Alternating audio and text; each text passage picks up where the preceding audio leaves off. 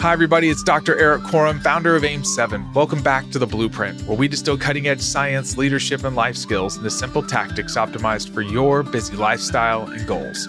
My good friend Andy Ellwood is back today to talk about journaling. Please listen to what he is about to say. It is profound. As long as I've known Andy, he's been a prolific journaler, and I wanted to learn how he's been able to stick to this for so long how he does it, and what makes a great journaling experience. I mean, this this was just a great episode with a good friend, and you're going to get a lot of value out of it. Andy shares how putting pen to paper slows down his mind, enables him to distill meaning from noise, and reveals kind of hidden truths in his brain.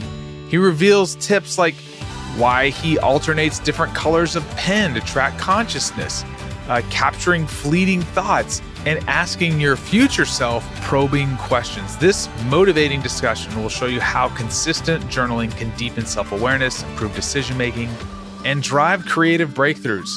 I'm just so thankful that we had this conversation and we're bringing it to you. I left this conversation just kind of wowed, to be honest. So I'm excited to bring you this last conversation with Andy. So let's lean in and learn from the best. Andy, every once in a while you make a post about your journals and you have these stacks of journals, right? And you have been journaling for years. This isn't like something new for you. You've been doing it for a very long time. Admittedly, I'm not a journaler. I've started doing gratitude journaling, and that has really helped me reframe situations that I'm going through. But can you talk about the value of consistent journaling and what it's done for you? Yeah. So initially the way that I would describe it is, is I would say I don't know what's happening in my head until I externalize the thought. This was a younger version of myself where I was moving very, very quickly at all times. I called it hustle standard time. And it served me well in my late 20s and early 30s, but journaling was really the only thing that kept me grounded. It was the way in which I was able to slow my mind down just long enough to understand what just happened this week. What did I even do? And I keep my journals with me pretty much at all times. You know, as you mentioned, I've got stacks of them going back to 1987 at this point, which is wild to think about. But for me, I sometimes reread them and a lot of times I don't.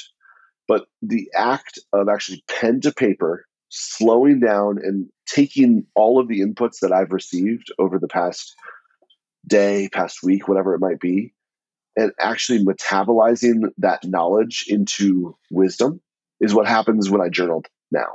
Mm.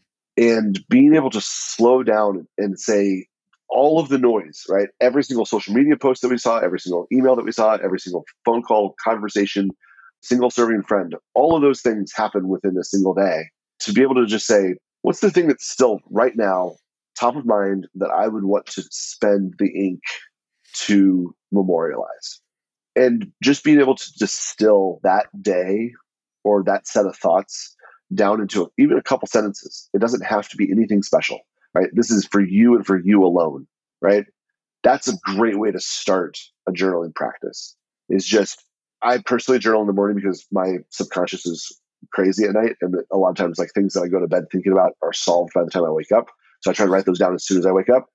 But a lot of times in the middle of the day, I'll be like, man, that thought needs more energy. I'm going to write that one down and see if I come back to it. And sometimes I'm like, okay, okay, that was three days ago. I wrote it with a blue pen. It was on the left page. And I'll go back and be like, that's the missing piece to the thought I had today.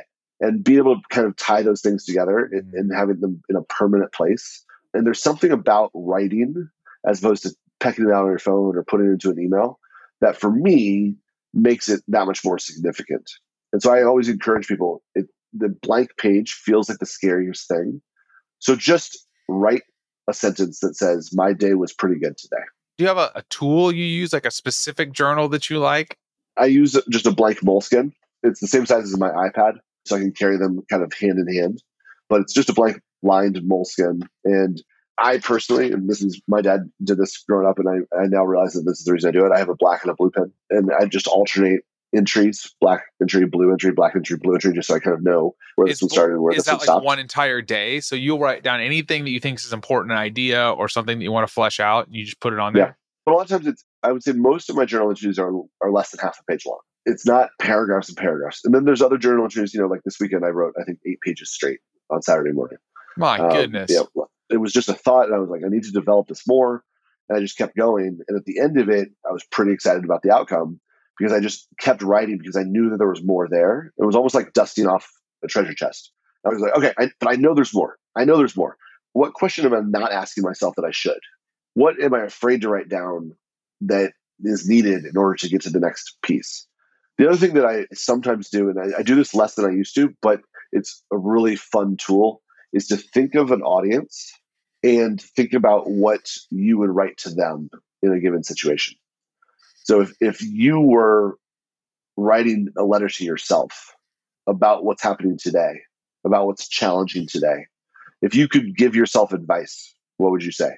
And that's another fun habit that you can create is almost being your own coach, being your own advisor, being your own consultant. Mm-hmm. And sometimes in those those words you drop from third person back to first person, but you unlock some of those insights that are available to you in journaling. Just having your journal close by is a great way to start a practice. Knowing that if you had a thought, this is where it would go, will actually give you thoughts that need some place to go. I have note sections in my phone and I put my ideas down there. And yeah. I think I would like to have something that's more of like a life journal, but like business ideas, I have very organized. Like, oh, new content idea. Yeah. I, like, oh, I yep. saw this. Oh, new article. I think people would learn about this. But I would really love to have a stream of consciousness journal, kind of like this, that I could suss yeah. out thoughts and start connecting things. I'm thinking to myself, like, when I would do this, and I would probably do it at night a lot. And then I'm thinking, this is my stupid brain. I'm thinking, how am I going to do this without scribbling all over the page? Remember those little desktop things with the beanie bags underneath from the 80s yeah. and 90s? Yeah. I think I'll probably have to get one of those. But I love this. And I we know the power of, of gratitude journaling, of taking uh, several moments to think about something that you're grateful and experiencing those thoughts, emotions, and feelings. This is a whole nother level of you think about people that, that there's biographies about, they found their journal, right? And then inside yep. that journal was all the secrets of how they thought. Then it became a treasure yeah. trove. God willing, one day that that's what's going to happen with Andy when you're long gone. Somebody's going to go pick up your kids or whoever's going to pick up this Andy journal and going to go, oh my gosh, the secrets are here. And maybe sometimes maybe that's how you should think about it. Yeah. If you're lacking motivation to write, I don't know. Yeah. What are your thoughts yeah. about that? Well, the most important thing that you just said is that the secrets are here.